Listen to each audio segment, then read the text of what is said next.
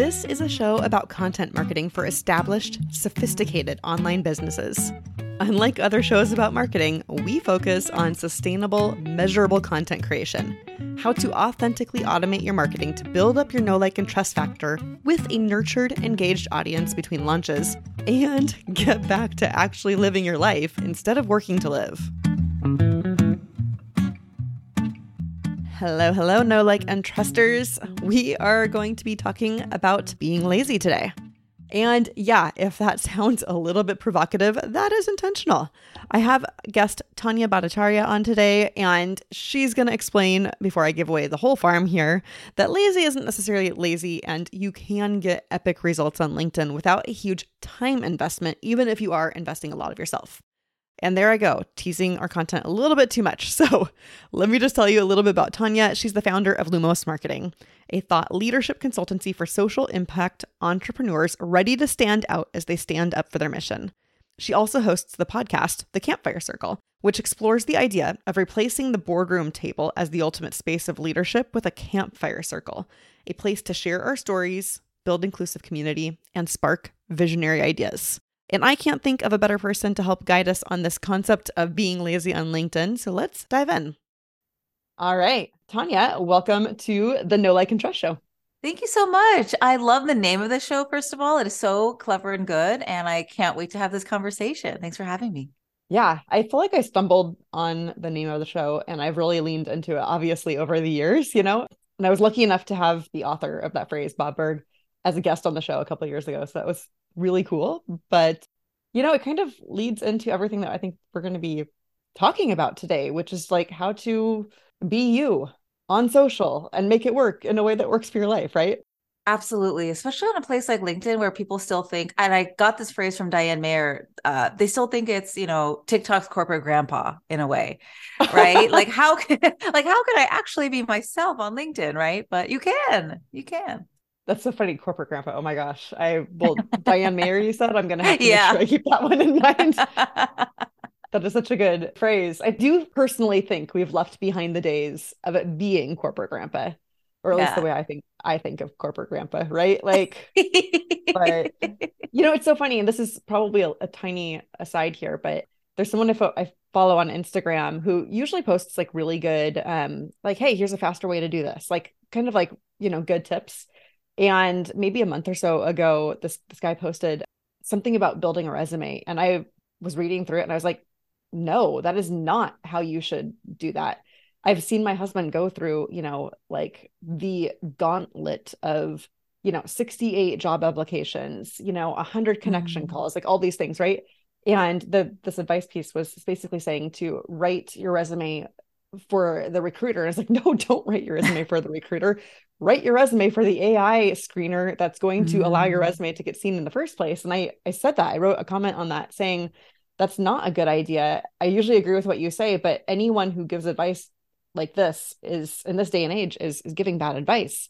Mm. And I think like 103 people or something like that have liked that comment that I right. put on there since then and i think i think it goes to show like linkedin's not what it used to be it's not the way it was five years ago or 10 years ago when we all entered the scene a hundred percent. It has changed so much. And I've seen it change rapidly, just like everything else, right? Just like life has changed throughout the pandemic as everybody went uh, virtual, everybody went online. So many of us started businesses during the COVID pandemic or watched them explode. And so, yeah, I think you're 100% right. I think LinkedIn is very different than it was even three years ago, I'd say.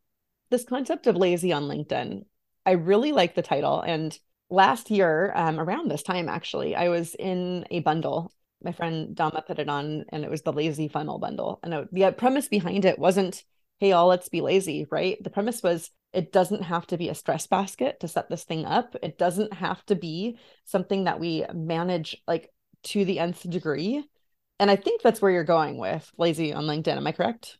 A hundred percent. Yeah, lazy is a little bit tongue in cheek. It's just a little bit like provocative, I guess, because none of none of us are lazy. It's it's laughable to think that the people who are, you know, that I work with, that you're that the show is for, are actually lazy. You know, uh, Jordan Gill likes to say life first. You know, and that's that's a big one. It's not really about being lazy. It's about being life first. It's about doing the things that really matter, that will move the needle for your business and for your brand, and then getting time back on your calendar to like cuddle your dog or take a nap or, you know, do the things that light you up, you know, 100%. Absolutely. I life first. It's like a really short, like punchy, like little thing, right? Like life first. I 100% agree. We should be operating our businesses to allow our lives to flourish, not the other way around. Yeah. Otherwise, what's the point? What is the point? I think so many of us started our businesses so that we could find freedom and, you know, be our own boss and be a new kind of boss that we maybe have never gotten to have before. And then so often we like just become that old boss because we don't know another way. Like we don't know another way out of overwhelm and burnout and people pleasing and et cetera, et cetera. And so I think being lazy on LinkedIn, like beyond just supporting your business, I think it's a it's like a lifestyle, right? It's like a practice or just being, you know, being life first, being, you know, not all about being on social media all the time, you know? Well, and I think like a lot of people who are aspiring to go full time in their side hustle or, you know, whatever, a lot of the people who probably did that, you know, at some point during the pandemic, right? They've all grown up, if you want to call it that, watching the Gary V's or the Alex Hormozi's of the world who are like, I mean, hey, mad respect to them. They've built incredible things. I am impressed by that, but that's not the kind of life I intend to live ever.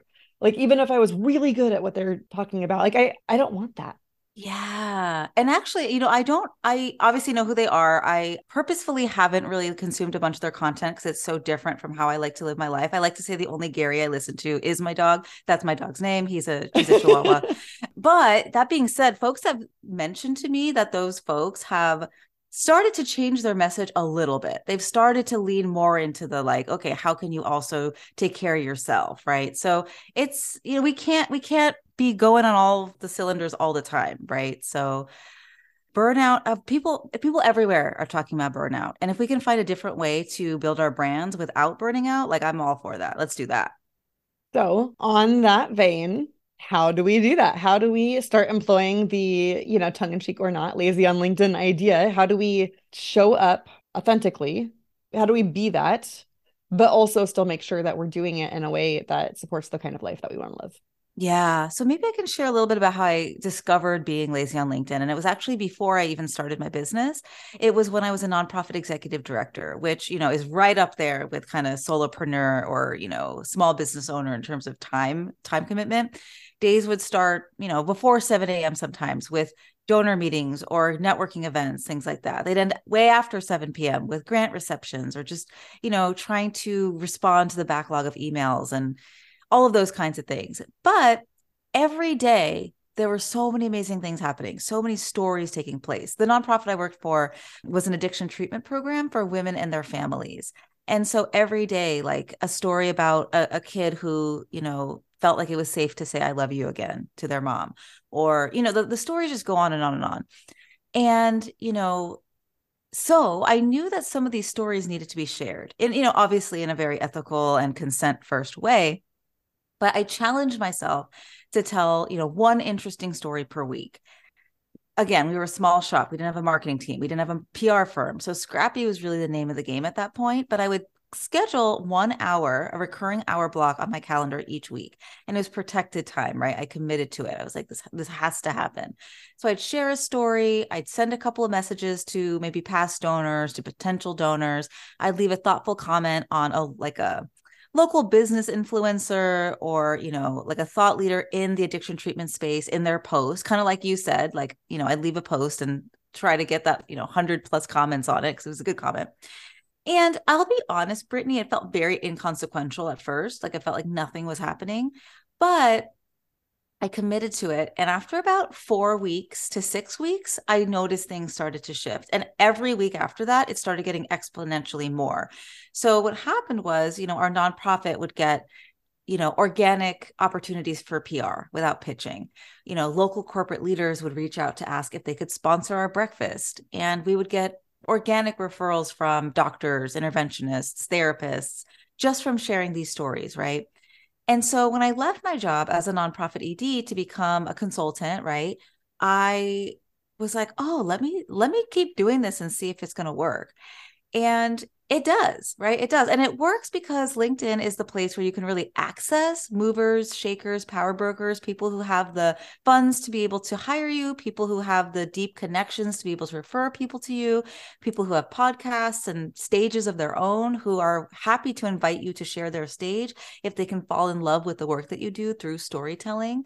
And so that's what really being lazy on LinkedIn is, is about. It's about spending about one intentional hour per week and, you know, it works because giving ourselves the grace to let that original storytelling emerge is great. Nurturing the people that are already showing up for us is great. It's just doing the right things to move the needle forward. So, how does that land with you? Abundantly well. no, it lands really well. I, I, heard two key things that I'd like to touch on. One is that you had protected space and time to do this. Yeah. So it wasn't trying trying to squeeze it in while you were, you know, in the waiting room at the doctor's office. Look, oh, right. I can use these five minutes to do this thing, right? It wasn't that. And it also wasn't something that you felt pressure to because it was blocked off on the calendar. This is what I do during this time period. Uh, right. The second thing, actually, I lied. There's three. But the second thing I heard was there was a good period of time where you're like, am I making a good decision with this time? Is this working? And then, you know, after some time, because you were consistent, because you kept protecting it, you started seeing some small results and then they started compounding, you know, over time. And then the third thing I heard was storytelling. And I mm. I'd love to dive more into that next if that's okay with you because yeah. I think that is where you probably really hit the nail on the head because you can you can spend a dedicated hour each week on posting on LinkedIn and still not get results.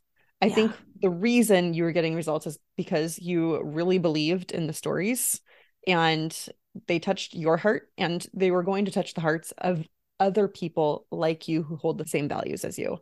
And I I think for a lot of people who have tried consistent posting and they're not getting results, I think that's the missing key.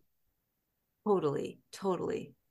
I agree. And I think, you know, so often we the work that we do is somehow related to an experience that we went through ourselves. Um, so in my case, when I was working for the addiction treatment program, I wasn't just sharing the stories of the people who, you know, I wasn't just sharing the stories of the patients and the family members. I was also sharing like my personal story as it relates to mental health, as it relates to um, recovery, as it relates to you know making a tender decision to change the way that i'm going to live my life right and I, i'm you know what they would call a normie right i don't have the allergy to drugs and alcohol but we all have things that we are working through and so when i would share those types of stories it would get a different kind of response. And of course, you know, that was a very vulnerable thing. I, that's not something that I was going to do the very first post that I did. It took time to build that muscle to get there. But once I did, the people in our audience, the people in my audience who were kind of, they didn't really get what addiction was. They didn't really get what we did at that nonprofit. They started to lean in because storytelling is really a shortcut to trust. And people, again, like the no like, like, and trust piece, they want to know the face behind the organization. And so when we relate that to our businesses, you know, you might think that you help business owners with their systems but you're solving for disorganization and like chaos and then like what's a time in your life where you experience that if you help folks with their you know TEDx talk like if you're a TEDx coach you help people with invisibility right you help people with their like feeling like they don't have a voice in many cases. And so, what's a time in your life that you felt that, that you felt like you weren't getting heard? And oftentimes, it's those brave pieces of storytelling when shared on LinkedIn that kind of blends that personal and that professional that is going to get the greatest response and is going to make the right people lean in to say, oh my gosh, like you have been voicing something that has been in my head and my soul for so long. Like, there's, tell me more. Like, how do we work together? The voicing that soul, right? Like, mm. that's a mm. big, a big thing. There's um, a photographer I used to be friends with when I was in that world more. And she had a line on her website that the moment I read it, I was jealous mm. because I I could now never use it, right? And but basically, she what she wrote was, "If my pictures make you feel something, we should work together." Mm. And I had never seen it so succinctly put, and I was like, "Dang it, I want that line." you know? like, but that's storytelling. That that is what we're talking about. It's it's putting that thing we haven't been able to put into words out there someone else did it. We see it and we're like, yeah, yeah, that's it right there. Yeah, absolutely. It does make you feel something. It creates a moment of shared humanity. It makes people realize, like, oh, it gets you out of that like potential sales dance and into like the human conversation, which is just such a beautiful thing. Something that you you mentioned and you phrased it very differently than the way I typically phrase it. You were talking about, you know, you know, a TEDx talk, we're talking about taking someone out of invisibility, right? Mm-hmm. And invisibility is not the pain point that most people are talking about when they start, you know, waxing on about pain point marketing, right? Right. Um, invisibility is is a deep rooted feeling beneath what we would consider the pain point. And you know, it it gets kind of raw sometimes when we start talking yeah. about those those really deep like tenterhook kind of feelings that that just feel like they have a hold over us. So when you've been posting like this, have you ever gotten to a place where you're like, mm, no, nope, not going to write that. That's too much. Yeah, it's such a good question. And even you framing the question this way is making me grateful and remember that how much how much experience I have in working it through the muck from working in the mental health field for like 15 years. I think without that foundation, I think this would be a lot more difficult. I just have built that muscle even before I started my business. And that being said, like everybody's decision on whether or not they want to share their story is a deeply personal and intimate one. And it might not be the time for everybody, right? Like I once worked with a burnout coach. Like she wanted to support women with their burnout. And something was like funky and something was stopping her. And through that process, we realized like she hadn't quite healed from her own story. And, you know, Glennon Doyle always talks like share from the what does she say? Share from the scar and not from the wound. And so if you can share from the scar, like absolutely go for it. If you're still in the wound, there may be some additional work. And I always recommend people like, hey, like work with a coach, work with a somatic specialist, maybe have a therapist, you know, like all of that stuff is complementary to this work, I think, if you're really going to go for it. But I've definitely had situations where I'm like, oh, is this too much? But those are always the posts that do the best. Like if I go into my LinkedIn analytics and look at the last year, it's always the post where I'm like, should I really say this? that got the most engagement, comments, inquiries, leads, attention, followers, like all of those kinds of things. And I think that's because we're voicing what other people ha- are already thinking and feel like they can't say out in the public. You know, it create again, it creates that trust and that resonance. Yeah, I love storytelling. There's so much there's so much that goes into it. I also really enjoy storytelling. And that kind of leads me back to what you, we said at the beginning, right? The corporate grandpa that LinkedIn, mm-hmm. you know, has the perception of being with LinkedIn in particular, I'm curious for you, and this might just be your opinion, it might not be something that you'd like prescribe to everybody, but with LinkedIn in particular, is there a different line with how much storytelling is too much than there might be with other social platforms? That's a really good question. I don't think that I would differentiate it from other platforms like an Instagram per se. I think storytelling, I think lead with storytelling no matter where you are. And I think there's still a way to infuse information and facts and things like that into your storytelling. But I love having a little bit of a story in almost every single post because, again, it's that shortcut. Like stories are 22 times more memorable than facts.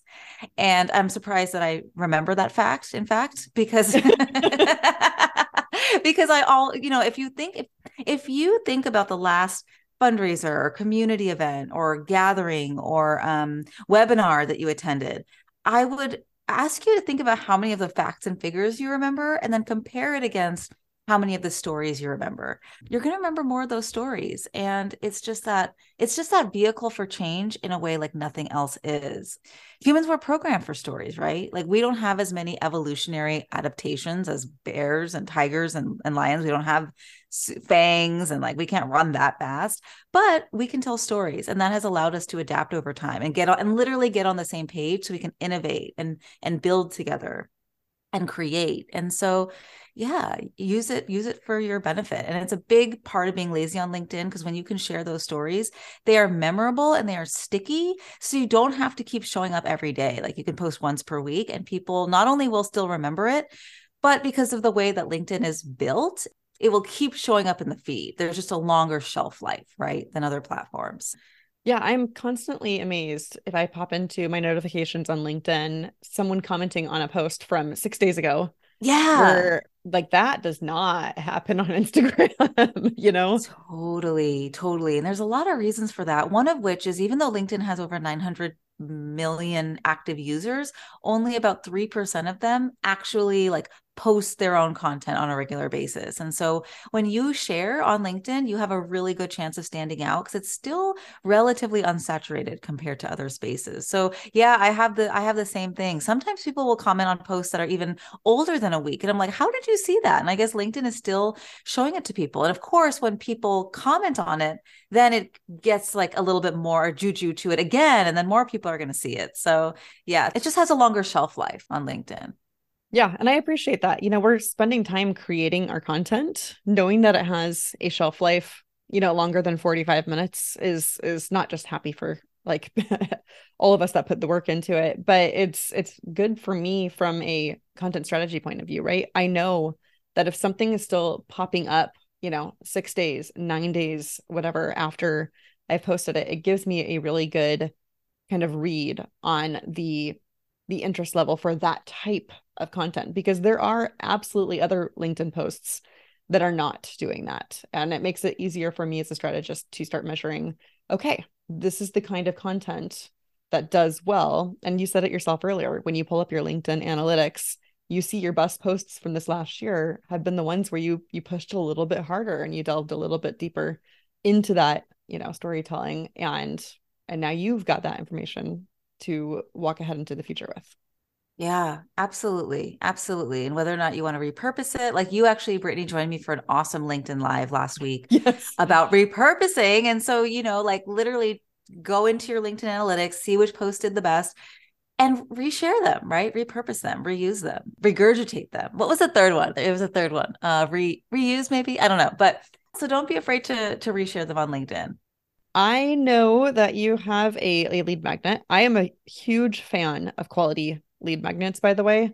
I have a few rants and raves out there in the internet land about people just you know googling something and slapping their logo on it and calling them a lead magnet so i know that that's not what you do so i would love for you to share it with the audience because linkedin in my sphere has been getting a lot more mentions lately a lot of people who are like yeah i feel like i've kind of avoided it for four years and it's time for me to really take linkedin seriously this year so i i know that people just they're looking for good guidance on on LinkedIn strategies. Yeah, you know, I think we're going to hear more and more about LinkedIn over the upcoming months and years, especially as Twitter has kind of been self-exploding. A lot of those folks have been, you know, dusting off their LinkedIn, if you will. Absolutely. and so, um, yeah, I have a resource. It's 14 free prompts that will help you, again, eh, to the theme of this show, help build your know, like, and trust factor on LinkedIn. Because the thing is, your current clients already know how amazing you are, but when you're not sharing like consistent, good content, you're missing out on a whole new world of potential supporters that are living on LinkedIn that are probably, in many cases, just a second degree connection away from you, right? They're missing out on your awesomeness. So, this is a prompt with 14 prompts that you can use to create thought leadership content specifically for LinkedIn, right? And really position yourself as that go to guide, as that practiced voice, as that, you know, wise person in your space that has insights to share. So, we'll stick that in the show notes. Awesome. I appreciate that. Uh, and then for everyone else who's listening and wants to hear more about Tania and you know her company Lumos Marketing, we'll have links for her actual business in the show notes as well as her LinkedIn profile. Awesome. Thank you for that. I, you know, and if you want to visit my LinkedIn profile, send me a connection request. I would love to accept. Just let me know that you've, you know, listened to Britney's show and I'd love to stay in touch with you. Wonderful. Tania, thank you so much. I appreciate your time. Of course. Thanks for having me on the show. All right. Thank you, Tania. Again, I love how our conversation meandered. And I feel like I say this about a lot of my guests here on the show. We end up talking about something that theoretically doesn't have a whole lot to do with our stated topic. And then we circle back and connect them all. And I love that. I love that magical connection where we start seeing that it's really not that hard to do this particular tactic if we come at it from a place with a good heart and with a good purpose, and it all kind of works out for us in the end. Thank you so much for sharing with our audience. We, again, will have in the show notes links to Tania's LinkedIn profile and her lead magnet so that you can get those prompts and start showing up authentically in a good way that fits in with your life. If you found value from this episode, there are two things you can do to thank me. The first is share it with a friend. If you enjoyed this episode, you learned something from it, odds are you know somebody who needs to hear this message. I do truly believe that a rising tide lifts all boats.